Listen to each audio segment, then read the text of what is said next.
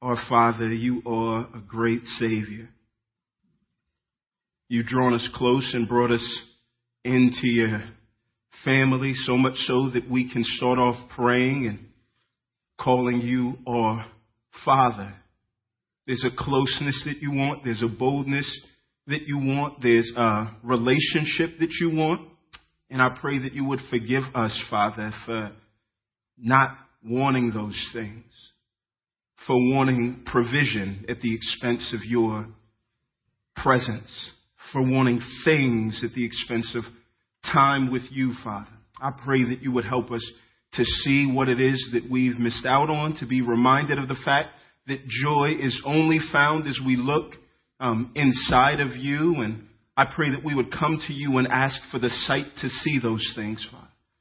Lord, cure us of the things that are wrong with us. Speak to us boldly through your word. It's in Jesus' name we pray. Amen.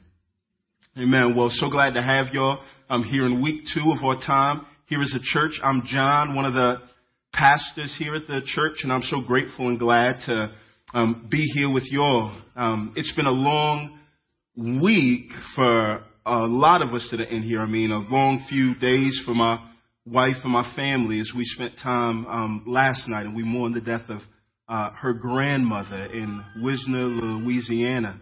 Um, and for those of y'all that have that know us and have kind of tracked with us as a church through these past two months, um, it's been tough times. This Pastor Richard prayed.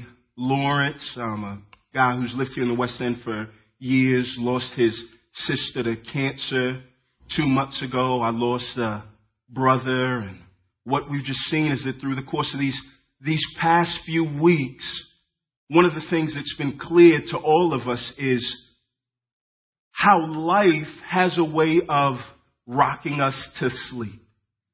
That as we kind of go through life and as we're concerned with bills that have to get paid, as we're concerned with jobs that we're trying to get, as we're concerned with work and with school and with all of these things that take our time and attention, life has a way of just rocking us to sleep. And we think that we're good. We think that things are all good until a crisis hits. And then when a crisis hits, what that does is it takes the, the pillar that is our lives or the pillar that we thought was our lives and it knocks it down and it shows us that at best our life was as stable as a house of cards. Easily knocked down. Crisis wakes us up and it reminds us of the things in life that are really important. It reminds us, it steers us towards the things that we really need to endure and to make it through life. But you know what takes place?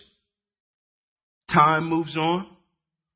And as time goes on, life continues to rock us back to sleep. And we get complacent and we live as if things are all good that regardless of the crisis that you go through or somebody else goes through, the phone calls stop coming.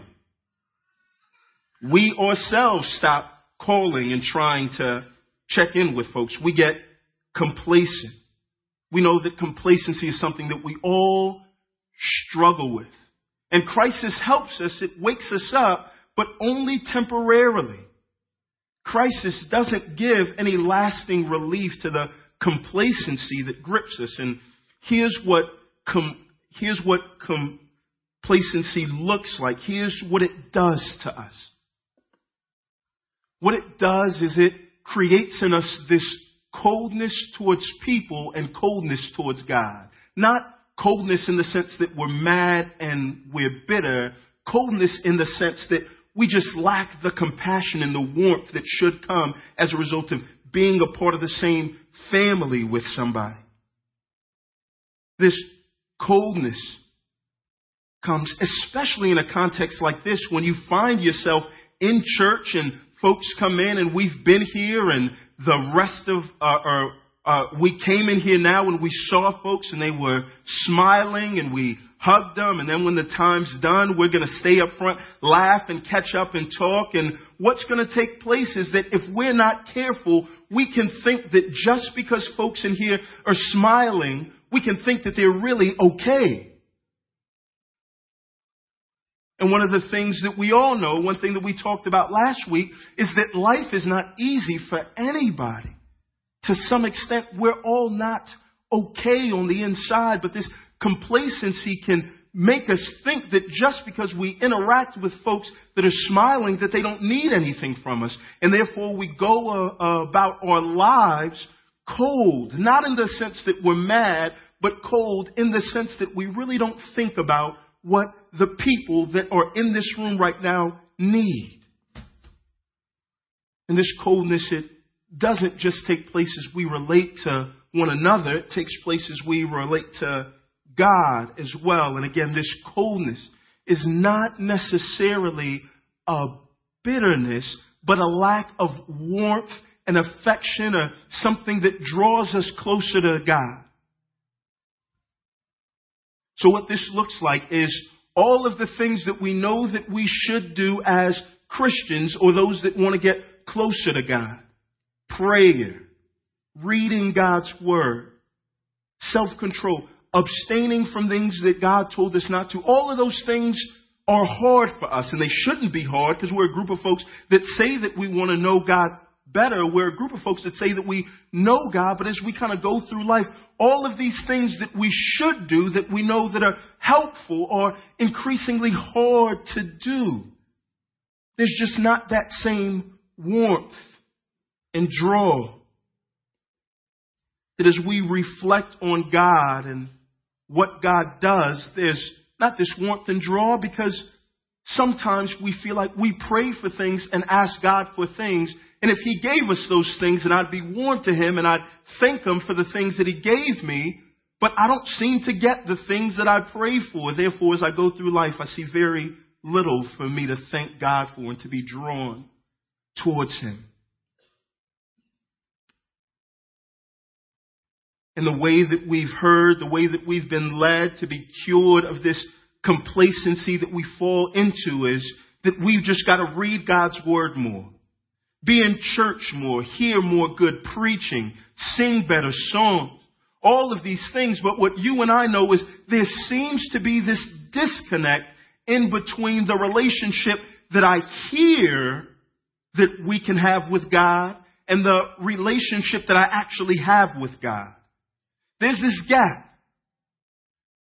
And this gap is only more frustrating the more that you hear about all of these things but don't have them.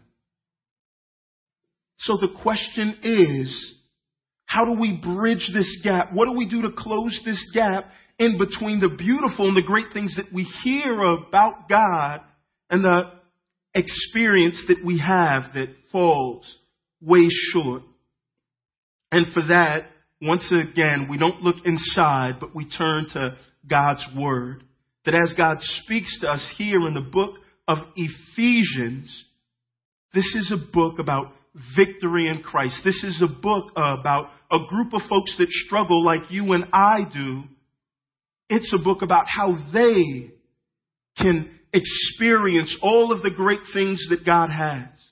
And those things are experience, not as we look inside, but as we look in Christ. So if you would turn with me to Ephesians chapter 1, starting at verse 15, um, I'll read 15 to 23, and then I'll pull out um, some points. And it starts off, and Paul, as he writes to this church and just explains to them all of the great things that we have in Christ. God chose us before we could do anything, so our pasts are inconsequential when it comes to be accepted by God. There's nobody that's done too much dirt. God chose us. God saved us. Christ died on the cross for our sin to forgive us, and God will seal us. So from eternity to eternity, God has worked to ensure that you and I could be close to Him. Paul says this to a group of folks that know this, and then after Paul explains all of this, Paul says this, for this reason, ever since I heard about your faith in the Lord Jesus and your love for all God's people, I haven't stopped giving thanks for you, remembering you in my prayers. I keep asking that the God of our Lord Jesus Christ, the glorious Father, may give you the spirit of wisdom and revelation so that you may know him better.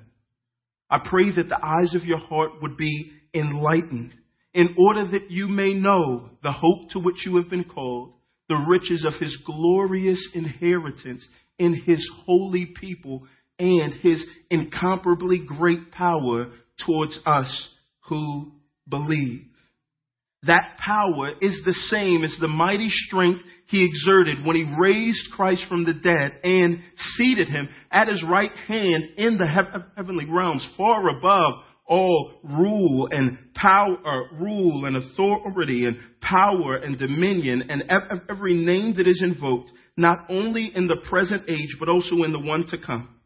And God placed all things un- under his feet and appointed him as head over everything for the church, which is his body, the fullness of him who fills everything in every way. The very first thing that Paul does is he starts off, and he starts off in a place that you and I wouldn't. We can tend to come into a place and think that a group of folks that know that hear all of these great truths that Christ died for our sins, that now we're sons and daughters of this great God that loves us. We can tend to think that once somebody knows that, that we're finished, that our work is done, that our goal is to create people that know those great truths so that we can point them back to all of those great truths. But Paul starts off and says, for this very reason. What reason? Paul says, for this very reason, the fact that I've gone on and proclaimed and expounded all of these great things that God has done. Because you heard it, Paul says this Ever since I heard about your faith in the Lord Jesus and your love for all God's people, ever since I said these things, and it was clear that you didn't just say you believed in Christ, but it actually produced a love inside of you. Since he saw this transformed life, the work has not stopped. It just started. Paul says this. Since I heard that, since I heard that you really believe these things, verse 16, I have not stopped giving thanks for you, remembering you in my prayers. One of the things that we see here is that a changed life isn't the finish line, it's just the starting point. Paul sees this group of folks who would say that they know all of these truths about God. And the very first thing that he does is he doesn't grow complacent like you or I do. He doesn't look at folks that have made a profession of faith and think that they're good, he looks at them and he knows, well, there's still work to be done. His heart is drawn towards them. And more than his heart just being drawn towards them, he says this, I have not stopped giving thanks for you, remembering you in my prayers. Paul's thanks, Paul's praise is not just aimed outward in a, a, a uh, in a generic sense but it's aimed towards God. Paul knows that God is the one responsible for all of what takes place in the world. So as we look to those that God has really done a change in their lives, it shouldn't lead us to grow complacent and to feel like we have no more work to do. It should lead us to remember there's somebody that's responsible for the change that took place. And so as we pray, we don't just pray to God to ask Him for things, but we pray to God to thank Him for the things that He's done. And what that does is it reminds us of God's grace in one another and God's favor towards us. We may not have all of the things that we've asked God for, but one thing that we can be assured of if we look to the folks that God has placed here is that God has provided us with things that we did not ask for. God has been incredibly good to us. God has been incredibly good in the lives of those that are here in this room. Spend some time after church and talk to folks that are here and ask them, where they were 10 years ago and what they did 10 years ago and if they ever thought that they would be here and you would be floored and amazed by God's grace in the life of somebody else. As we sit and as we pray and as we thank God, it reminds us that we serve a God that works. We serve a God that is at work. Giving thanks for the work that God has done in the lives of somebody else is the best way to guard us against both jealousy and frustration. Right? One thing that we can be assured of is this. Regardless of how much work that God does in somebody's life here and now, they will never be perfect in this life. So if the only prayers that we pray to God are ones where we are frustrated and lament the imperfections in somebody else that we see in our spouse or in our friends, we're always going to have something to complain about. But if we sit with the fact that perfection is impossible in this life, then do you know what we start to look for? Progress. And you can see progress in almost anybody.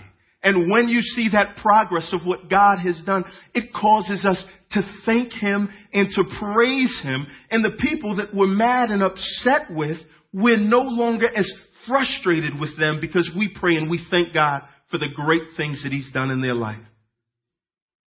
This is what Paul does to a group of imperfect people. He starts off and he thanks God because he knows that there's somebody that is responsible for them. Far from the complacency that we feel Paul is not cold towards anybody who he thinks is okay, but Paul's heart is drawn close to them because he knows that there is a God that is responsible for that change. And so as he thanks God, it draws them closer to him. The beauty of what we see here in the text and in the Bible is this. Throughout the Bible, we are encouraged to pray. We're told time and time again that we need to pray. The beauty of what we have here in God's Word is that we have these snapshots where we get to look inside and to see what it is that folks pray for. And as we see what they pray for, it's not just an instruction to pray, uh, but it gives us how it is that we are to, to, to pray we see how it is that we're to be drawn closer to God. And the thing about prayer is this, and the point that's going to be made as we go on is this. Prayer is going to be the bridge in between hearing about God and having a relationship with Him. Prayer is going to be what stands in the middle of all the things that we hear about God and the relationship that we have with Him. Prayer does two things for us. Prayer reveals what it is that you think is your biggest need, but it also re- reveals what you think that God's role is in fulfilling that need. If you want to know what somebody thinks about both life and God, sit back and listen to the words that they pray. Because what's going to come out is they're going to ask God for things. And those are the things that they think are the things that they need to be content in life. I need a new job. I need a new car. I need more money. I need for you to repair the relational conflict that I had. I need kids. I need a spouse. What prayer does is it reveals what we think our biggest need is. But then what it does is it shows what we think that God's role is in providing those things. There's some of us that pray and we go to God as if He's a butler. God, I need this. And if you give me this, then I'll do this. That prayer just really becomes this transactional exchange. It has absolutely nothing to do with a relationship with God. One of the biggest clues to determine what it is that you really want from somebody is when they ask you the question, How can I help you? How do you answer? My wife may ask me that same thing. Somebody at Wendy's may ask me that same thing. And there are two completely different responses that I have to that question. With a worker at Wendy's, there's something that I want from them. But with my wife, there's a relationship that I want. And so look here at when Paul prays. Paul doesn't pray for the things that you and I pray for. You go through all of his prayers, and what you'll find is from a guy that was in jail, that was beaten, that was shipwrecked, that wrote to folks who endured the same type of struggles and pains that we do, what you'll see is that the amount that he prays for God to change circumstances is incredibly small. There's something else that he prays for. Look here in verse 17.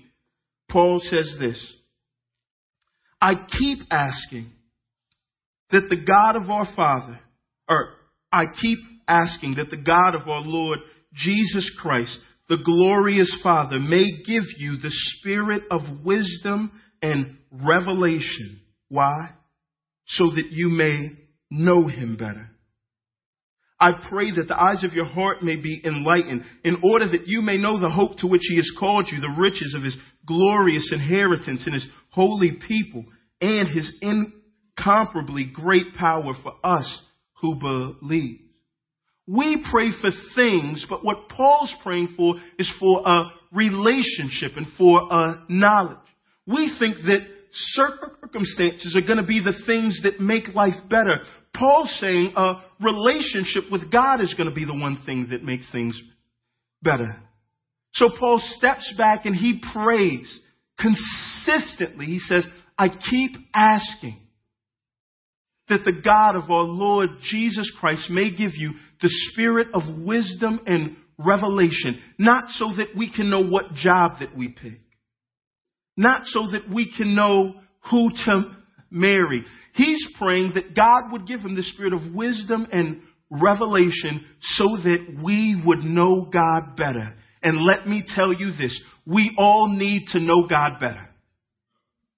We need to know God better primarily because God is infinite, which means this. Regardless of how much time you get to take to know Him, there's always going to be more of Him to know. That a million lifetimes of trying to plumb the depths of God's goodness only shows you that there's so much more to go that we haven't even scratched the surface. This prayer is not obsolete for anybody. We need to know God better. One of the main reasons that we need to know God better is this, is that in the course of this life, God always does things that are confusing to us. Right? That as God lives and as God acts in this world, life doesn't play out the way that we hoped that it would play out. We pray and we ask God for things, and He doesn't give us those things. We go through life and God tells us to trust Him, but it seems like the things that He does, if He really is the one responsible for the way that things go, it seems like that He acts in a manner that's so untrustworthy. And so what Paul's saying for all of us that would claim that we know God, we need to know Him better because there is coming a day and a time when God is going to do something in your life where you say, I don't know God as well as I thought that I did. I thought that God loved me. If God loved me, then why dot, dot, dot. I don't know God as well as I thought that I did. Because I prayed and I asked for this good thing and I didn't get this good thing. I got a bad thing. I don't know God as well as I thought that I did. And what we do is we come to the conclusion that all these things that we heard about God, since we don't have these things, that these things are untrue and I don't want any piece of that God. And Paul is saying the group of people that claim to know their God, I keep asking that God would give you the spirit of wisdom and revelation so that you would know him better. And, and how? Paul's just gone on and he's explained all of these great things that God has done, and we should look and say, that is enough for us to know God. Paul told us all of these things about God. But one of the things we have to come to grips with is when the Bible talks of, uh, uh, uh, about knowledge, it talks about it in a way that you and I are not used to hearing about knowledge. We've grown up here in the West, most of us, where knowledge is cram for a test the night be- before, and when you take that test, fill in the answers that you heard, and you get a good grade, then that means that you know it. That's not the way that the Bible talks of, of, about knowledge. Knowledge is not information. Knowledge is an experience. And so Paul's saying, I don't just want a group of people who know a whole lot of things about God. If you grew up in the church, you know a whole lot of things about God, but there are people that know a whole lot of things about God that do not know God. Their lives have not been pos- positively transformed. And so what Paul's saying is his prayer is that these people would really know God. Their biggest need is that they know God.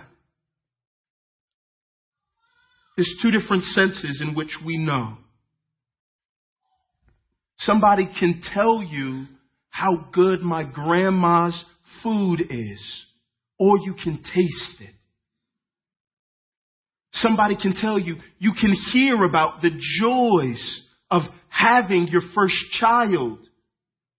Or for those of y'all that have kids in here, you experience the joy of what it is to hold him. For those of y'all who have been in here that have lost a loved one, people can sit and talk and speak about how much it hurts. Or you can know it as you have to walk by that open casket and say your goodbyes. Both of those are knowledge. But this type of knowledge, it's experiential and it changes you to the core. And so as Paul is talking about people that know God and praying that they would know God, he's not just asking for people that can sit down and say all of the good things that God has done. Yes, I know that Jesus died on the cross for my sins, but it has no impact on how I spend my money. Yes, I know that Christ died and now he sits and he reigns and he's the Lord of all, but it has no impact on how I govern the relationships that I have in my life. That's not the knowledge. Paul's praying that people wouldn't just hear about a closeness with God, but that they would have it. He's not just praying that folks would tell folks about how God, how good God has been, but that folks would taste it and their lives would change. And in that way, prayer does something that preaching can never do. Prayer has a power. It does something that proclamation doesn't. Look at what Paul prays for. 18.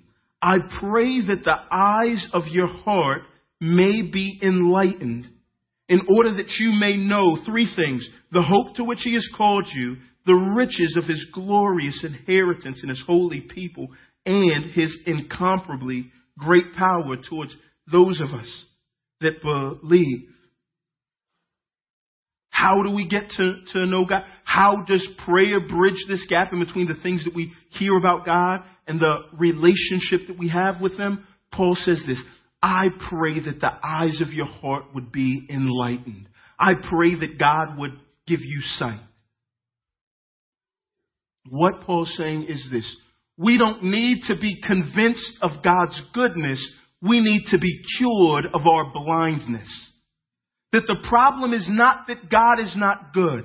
The problem is not that we're not drawn to Him because there's something in Him that's lacking. The problem is, is that you and I come into this world unable to see God's goodness. So time and time again throughout the Bible, the problem that's being presented is not that God's not good. It's that we fall into sin. We fall away from God because we're unable to see how good that He is. And he's proved this time and time again. The Ten Commandments that God gave to us were a roadmap of how it was that we were supposed to get to God. Do you know the problem with a roadmap? Is if you give it to somebody that's blind, it does them no good. All the instruction in the world can't change us. It can't move us closer to God. Hear the words that Paul says in Ephesians 4, 18. He says this, they are darkened in their understanding and separated from the life of God because of the ignorance that is in them due to the hardening of their hearts. Paul's point, what God says is this. Nobody rejects Jesus because they've seen how good he is and they've come to a conclusion that they'd rather not. They'd rather have something else. That if God is really who he says he is, the creator of the world, the definition of beauty, then the only people that reject him are the people that haven't really seen what he's like. And Paul's praying that they would really know that God would give them the grace to, to see. And throughout the whole Bible, this is what God does. This is what we come to God for. Not just asking Him to change our circumstances, but we come to Him and we ask Him to cure us of our blindness. Your Bible starts off with a picture of a God that creates this world. And what's the very first thing that He does when He makes this world? What's the very first thing He does? He shines light into darkness. He says, let there be light. In the rest of the Bible, there are a lot of people that do a lot of miracles. There's one miracle that Christ does that no one else does. And do you know what that is? Gives a blind man his sight. This is what God does for us. And our prayer that we would know God better, the way that we ask Him to do that is we ask for Him to give us sight. And what this does is it gives us a cue for how it is that we interact to see life change take place in somebody else. At our deepest level, our concern, our problem is not just that we need to be convinced. So, husbands, if you see things in your wife that are less than what you hope that God has called them to, no amount of harsh speech no amount of rough speech or yelling can change that. It's not that she needs to be convinced. It's that she needs to be cured. She needs to see God's greatness. Wives, no amount of nagging is going to change your husband in his heart. Our problem goes deep down inside of our hearts, and there's only one person in the history of the world that has ever shined light into darkness or cured the eyes of those that are blind. And that's our God. And when we pray, what we do is we embrace the fact that God does something that you and I cannot do. When we pray, we embrace the fact that if anybody is ever going to be changed and they're going to come to God, it's going to take place based on God's work and not our own. So as we pray for God to cure us of the complacency that we have in our lives, the things that cause um, us to drift, what we pray for is that God would enlighten our eyes. And Paul says this, so that we can see three things. The first thing that we pray, that we ask for God to see, is the hope to which He has called us. Uh, a guy by the name of Gene Kerr had defined hope like this. Hope is the feeling that, the feeling that you have right now isn't permanent. Hope is whatever struggles or frustrations or things that I'm weighed down by, it's the hope that one day things won't be this way. And this is the beauty of what God has done for all of us that struggle or go through life and death and pain and frustration. and sin and addiction and all types of things. The hope that we've been called to is that we serve a God that has the power to take care of those things. That however bleak our future was, what God has done for us in Christ, dying for us, what God has done for us in Christ, what that's done is He's rewritten our future. We have a real hope. We are not defined as the sum total of what's wrong with us.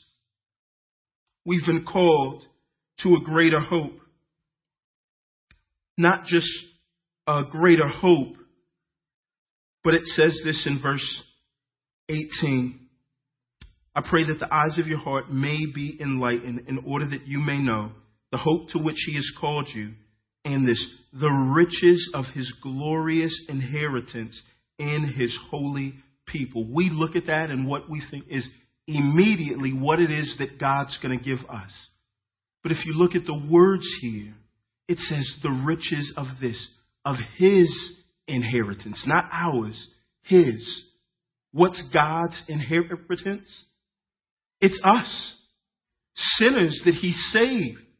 What Paul's saying is, I want you not only to know that you've been called to this great hope, but I want you to know that as a result of what God has done for us in Christ, purchasing people that should have been condemned, that what he's done is he's uh, bestowed on us this great worth.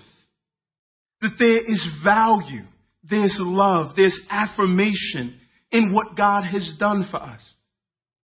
And He wants us to really know this so that we don't have to spend the rest of our lives chasing for affirmation elsewhere. What He's saying is if you really knew, if you really knew all of the great thoughts which that God has and that God thinks of you, you wouldn't spend your time finding it in the embrace of a man, in the looks of a man. You wouldn't spend your time trying to find that affirmation in a job or uh, achievements or in family or in all of these things that we prize so highly. If we really knew this, there would be a freedom that we live. And Paul's praying because what he says is, I can tell you this all day. But in order for this to go from words that you hear to worth that you have, it's only going to take place as God does the miraculous work in our hearts. But he prays to this end. And lastly, he says this, and I pray that you would know this, his incomparably great power for us who believe. That tells us two things. One, God has the ability to save any and every one of us. God has the power. And not only does God have this power, but God has this willingness. This power is not just out there. It's not that He just has it, but he's ready and he's willing to give that power to us. Which means this, there is no event that has gone on in the history of the world. There is no event that has gone on or is going on in your life right now that is impossible for God to come through and demonstrate his power. There's nothing. And how do we know that that's true? This Paul talks about this power. Look at how he describes it at the end of verse 19 and 20. He says this, that power is the same as the mighty strength that he exerted when he raised Christ from the dead. This is a God that has the power to conquer death. And in this life that we live in, think about death. Death is the one thing that nobody can avoid. Death is the one enemy that causes everybody's knees to buckle. It is the one foe that can extract tears out of people that are the most callous and hard. And what he says here is look at what God did to death. Look at what Christ did to death. The one thing that everybody fears, what Jesus did was he met that fear head on and he raised. Right? So here we, we see that it says that when God raised him from the dead, but that's better translated as God raised him from among the dead ones. Which means this, what God did in Christ is not just an isolated thing that he's going to do for him, but what God did in him, he did it as the first fruits of what God is going to do for all of us who believe. Death is not something that we fear. We're reminded that the same God that conquered death in his son intends to do the same thing for all of his children. That's why we pray to him. And not only did he raise him from the dead to show him that Jesus will live forever, but it goes on and says this He raised him from the dead and seated him in his right hand. So put him, Jesus Christ, our risen Lord and Savior, in a position of power. Not only at his right hand, but it goes on and says this, in the heavenly realms, far above the grasp of anybody else. There's nobody that can challenge him for a seat. And gave him a name that is above every name. Not only for this age, but in all of the age, age the ages to come. You look at the world that we live in, every generation has a hero. And every generation has somebody else that they think will unseat the heroes of the past. Right? So, so folks have said Michael Jordan is the best player of all time. But then there are certain folks that are so deluded as to think that Le, that uh, that LeBron James, the hero of this time, will unseat Jordan. But what Paul says here about Christ is Christ has a name that is greater than any name. Not just those in the past, but those of all time. There's nobody that's going to come and unseat him. There's nobody that can challenge his uh, authority and power far above all rule and authority and power and dominion and all names that are invoked not just in this age, but in the one to come. And God placed all things under his feet. So it's as if the God of the universe raised him from the dead, brought him into the house and said, Jesus, put your feet up. All of this is yours. There's nobody that can tell you anything. You get to dictate how all of this runs. And not only are all things subject to him, but then he goes on and says, and God had appointed him head of all things. But look there at that last word. He doesn't just have all this power, but this great power is extended towards a particular group of people. He made Jesus the head of all things. For who? For the church, which is his body, who fills all things in every way. I'm briefly going to explain what that means as we come to a close, and it's this. God has always yearned throughout the scriptures to rule the world. And not just to rule the world, but to have a people that are in his place that enjoy blessings because they submit to his rule. In the Garden of Eden, Adam and Eve were God's people. The place where God dwelt was the garden. And his rule was don't eat of this one tree. Adam and Eve were blinded to the fact that God was trying to protect them. And what they did in their blindness was they turned from God. They didn't know God as well as they thought that they did. And as a result, they rejected God's rule and they were cast out from his presence. And on and on and on It's the same story all the way down to our lives. God has provided us with instruction, things that we should do and things that we shouldn't do. And as Mo prayed at the start of our time, we've all seen that we've discounted things that God has told us to do. Not because it's not good, but because we were blind to what it is that God tried to do. And as a result of that, there's distance in, in between all of us from God's presence. So now what you have is a whole world of folks that do not willingly submit to Jesus, and in so doing, they don't enjoy his blessings. But here's the beauty of what God has done for us in Christ. That when Christ died for our sins, and he raised from the dead and gave us his spirit, he didn't just pay for all of our past deeds, but he cured us of our blindness so that we can see in him the greatness of what God has done, so that we can see in him the, the lengths that God would go to cleanse us of our sin. And now what he's done, Christ with all of that power,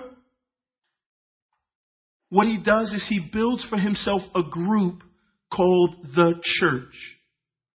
His body, which fills all of the earth with all of his glory. And in that way, here's what the church does. Here's why we were so passionate about trying to start a church here in the West End. Is that when Christ was on the earth, he had a physical body. The presence of God dwelt in his body so that anybody that met Jesus had a picture of what God was like. So when Christ died, what took place was that his body left this world. So we have to ask ourselves, how are people going to meet this great God with all of this power that cures the eyes of those that are blind? And the way that they're going to meet him is through his body on earth. Now we, as a church, function in the same way or in a similar way that Christ's body did on the earth. That the church now serves as the container of which God's Spirit dwells. So that if people want to know what does the forgiveness of God look like, they don't just have to hear it, but they can see it and feel it as they're a part of God's church and they see a group of folks that have been gripped by the forgiveness of God so much so that it changes the way that they forgive one another. If people want to know about the love of God, they don't just have to hear it or read it, but they can come into a community and they can see and feel the love from a group of folks that have been blessed with every spiritual blessing in Christ. And now when they see needs of folks that are part of their body, they meet these needs, not with cold, I hope that you do better, but with real, tangible benefits. That if people want to know what Jesus is like, that our prayer is they would see what he's like as they come into a community of folks who, in a sense, have had their eyes enlightened so that they really know the hope that lies within them. We are not hopeless. God has called us to a better future. We are not defined by the sum total of our failures. We know the great inheritance. We are not worthless. God has shown that we have great worth. Therefore, we don't have to seek that elsewhere. And we would know his great power. For who? For us who believe. The way that we take hold of this faith in our life is not by working hard for it. It's not by trying to do better. It's by saying, God, I've seen and I've heard about the great things that you have done. I've seen and I've heard what life looks like for people who step back from trying to control their own lives and submit to you. And now what I do is I submit to you, Lord. I give you my life. I surrender it and I ask that you would change me. Help me to appreciate all the great things that you have done. And the beauty of what takes place is now we get to partake as a church. For those of us that have called Christ not just our Savior, but our Lord, we get a chance to be the agents through which God makes His presence known here in the, the, the world. And that gap is bridged. That takes place. Relationship with God is had and cultivated as we pray. Because we know, one, there's no better gift that God can give us than the gift of Himself. And two, we know that only God can give us that gift. So as you come and as you track with us, we are a community that prays a whole lot and it's not a, a show. We pray because we really believe that prayer changes things. So what takes place? A practical way that we do that is the first week of each month. Sunday night, we come together as a church just to pray. To thank God for all of the great things that He's done, to remind us of the ways that He's provided for us, and to ask Him to continue to do things that we know that we can't do on our own. And our prayer is that God, who has all of this great power, will help to enlighten all of our eyes, that He would remind us that our deepest problem is that we need to be cured of our spiritual blindness. And we know that if God has done it in the past, He can and He will do it again for us. So let's pray. Father, once again, we come to you and we pray that you would do what only you can do. Give us sight, Father. Help us not to stay away from you because we don't see clearly all of what you are, but give us grace, Lord, to see that all the fulfillment that we want in this life can be found in you, Father. All our quests for affirmation and for love and acceptance. Help us to, to see, Lord, that deep down our longing is that we would find those things completely and eternally. I pray that you would remind us and help us to see that we can only find those things in you. And as we find those things in you, we pray that our lives would be changed. It's in Jesus' name we pray. Amen.